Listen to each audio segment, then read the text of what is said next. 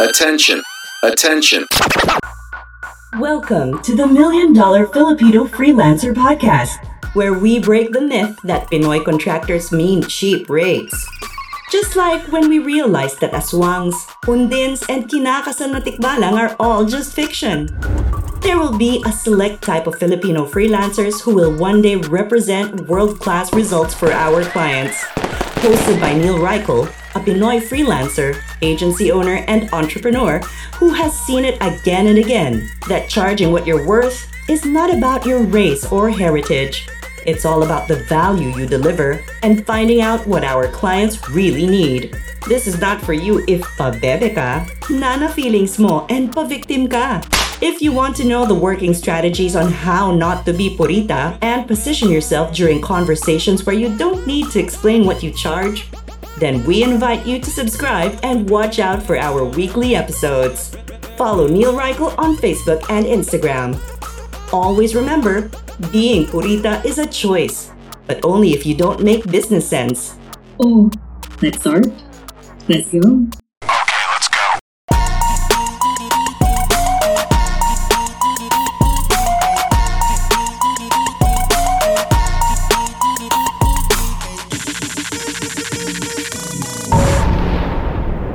Top 3 lessons na natutunan ko sa pagiging freelancer na hindi ko natutunan sa corporate world. This is Neil Reichen and mga bashers, welcome to another episode of the Million Dollar Filipino Freelancer na podcast. Sa mga boss ko dyan, Boss JMP, Boss Sweet, mahal ko po kayo. Pero this is a confession and I hope you don't get upset. Pero in some way, I just wanted to let you know that I've already realized ko ano yung mga natutunan ko na somehow dapat I should have known sooner na dapat was MM pa lang pala dapat.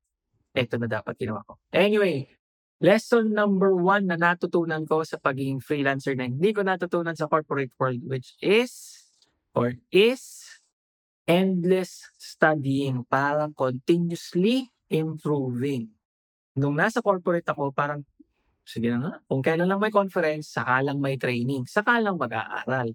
Kung kailan lang merong work with, nandyan yung boss mo, saka lang mag-aaral. Pero na ngayon na nasa freelancing world and entrepreneurship, endless ang pag-aaral. Iniisip ko na nung nasa corporate ako, ang tanging studying lang naman na pwede dito is, syempre, get a master's. Yun yung MBA, di ba? Pero sabi ko, ba't ako gagastos para sa MBA? Eh, hindi nga magkasya tong sweldo ko. So, sabi ko, what's the point? Diba? Hanap na lang ako ng mga bagong opportunities. Dito sa freelancing, hindi tumitigil yung pag-aaral. Tuloy, tuloy, tuloy ang pag-aaral. As in endless. And am I complaining? I am not. In fact, I am so happy about it. Because the thing that I'm studying about is sobrang nag-e-enjoy ako. Ano ba yung mga inaaral ko? Persuasion, marketing, sales tactics, sales techniques, understanding isang sales cycle. How do you follow up? How do you analyze human behavior when it comes to influencing other people? Gustong gusto ko yung mga bagay na at yun ang nakukuha ko sa pag-aaral dito sa freelancing. Endless. And do I have to study? Do I need to get an MBA dito sa freelancing? No. But ang dami ko mga programs, coaching programs, and even mentors that I've paid more than double, triple the cost of an MBA. But I am so happy about it. Kasi, eto naman siya. The more that I study and implement right away, the higher yung income ceiling ko. Actually, nasa sa akin na lang yung income ceiling. Versus nung nasa corporate world ako, yung income ceiling ko, syempre, medyo talagang may ceiling lang talaga. Hindi naman pwedeng mas malaki pa ang sweldo mo kaysa sa GM porket sasabihin mo na, why, I'm always studying naman na, why, I'm always in training naman na, hindi ganun yon. Lesson number two na natutunan ko sa freelancing world is this, accountability. Sa corporate world, pag hindi ka pumasok, pag nag-secret leave ka, pag nag-sick leave ka, kung ano man ginawa mo, okay lang yan. Kasi alam mo, sa 15 o kaya sa katapusan, sweldo ka pa rin sasahod ka pa rin. Sa freelancing world, kapag ikaw ay nag-slack off, yung tipong hindi ka nagtrabaho, hindi ka nag-connect, hindi mo inayos yung hinihingi sa'yo ng client mo, sigurado maaasahan mo na wala kang aanihin sa akin sa katapusan kung kailan man ang usapan ng pagbayad ng invoice. So, accountability. Eto, hindi ko to natutunan sa corporate world kasi parang ang pakiram naman, susunod na naman ako. Pero dito sa freelancing, ah, wala. Kailangan talaga matibay ka. Kailangan talaga may disiplina ka. At yung disiplinang yun, ang pinaka-root nun is yung accountability. You know that your actions will either lead to something or nothing. Siyempre, ayaw naman na ng nothing. Gusto natin may something. That's why we always are accountable for our own actions. Ito naman ang lesson number three. I get to choose whom I want to surround myself with. I know parang hindi perfect grammar, pero nung nasa corporate world ako, wala, wala akong choice. Kung sino lang nasa department namin, syempre, alam ko makisama ako sa kabilang department. Eh, hindi naman yan yung cubicle namin. O kaya hindi naman yung area namin.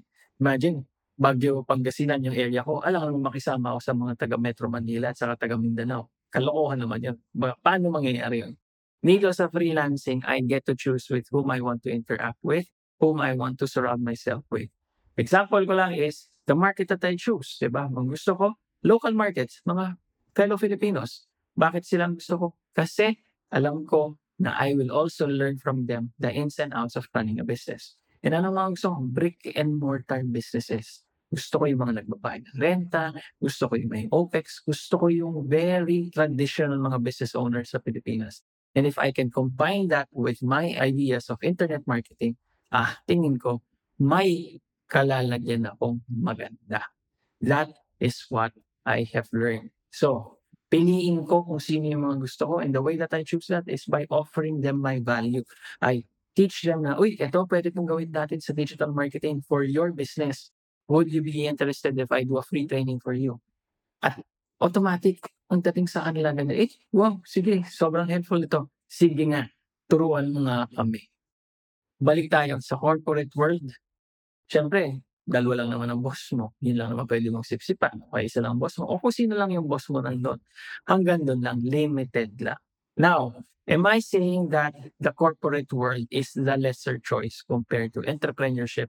More specifically, freelancing? No. I am saying that corporate world is a choice that other people can take, which is a good fit for them. Later, you would see the link in the description of this video or this podcast, and you will see meron akong isang episode na ginawa wherein makikita mo kung ito ay pasok sa iyo. Yung three signs na ikaw ba talaga dapat ay mag-freelancing o kaya entrepreneurship or dapat talaga bumalik ka na lang sa corporate world. Anyway, going back, I hope you learned something from this. And the point that I want to share with you is that life is meant to be enjoyed, not to be endured. Siyempre, kasalanan maging purita. Bawal din maging pabebe. Bye, bashers! Hep, wala ka pa ring website. Huwag ka nang gumaya sa akin. Tumanda ng ganito katanda ng walang website. Na-realize ko kung dati ko pa ginawa na meron akong website na matino. Sana mas higit pa ang narating ko. But, ang problema ko nun, wala akong makitang matinong makagawa ng website na based dun sa naiintindihan ko at gusto kong mangyari. And syempre, dun sa budget na kaya ko. At dahil yan mismo problema ko, we created Webigogo. Tadan! Webigogo will create your website in as fast as 7 days. Alam mo, wala pa nga umabot ng 7 days. As long as kompleto na lahat and for a very low flat fee. Sagot na namin hosting mo, sagot na namin domain mo, sagot na namin design mo, sagot na namin copy mo. Yung kaneknikan mo, yung inartihan mo na lang, ititira mo para hindi ka magkaroon ng website. So kung gusto mo magkaroon ng website, click the link in the description, go to Webigogo, and make sure na may website ka na kasi ibang level kapag may website. I promise you. O di ba may sponsor na kami? Libre ka namin ng yummy chapchae mo kapag umorder ka sa Taste of Joy. Taste of Joy. Masarap ang pansit dito, masarap pagkain nila. Basta ang worth ng order mo ay 1,000 pesos and up. Net, ito ha, hindi kasama yung mga dinidiscount mong senior citizen na pati kapitbahay nyo na senior citizen, sila sama mo ha. Net, 1,000 pesos and up. Meron kang libreng chapchae. Sagot na namin ang chapchae mo. All you have to do is go to the Instagram account nila, tasteofjoy.ph para umorder. Doon ka lang o-order and basta umabot ng 1,000 pesos ang order mo. Net ha? Net. Lilibre ka namin ng yummy yummy chapche. Mapapa Arasa. ka sa sarap. Let's go! Yon!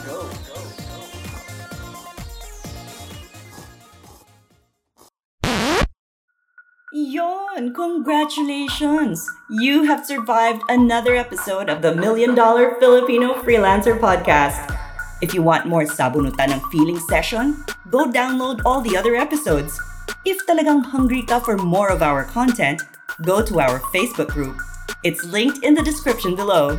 You can also tag us on Facebook and Instagram kung meron kang topics you would like us to discuss. If gusto mo kami shoutout, okay din kami. Adios!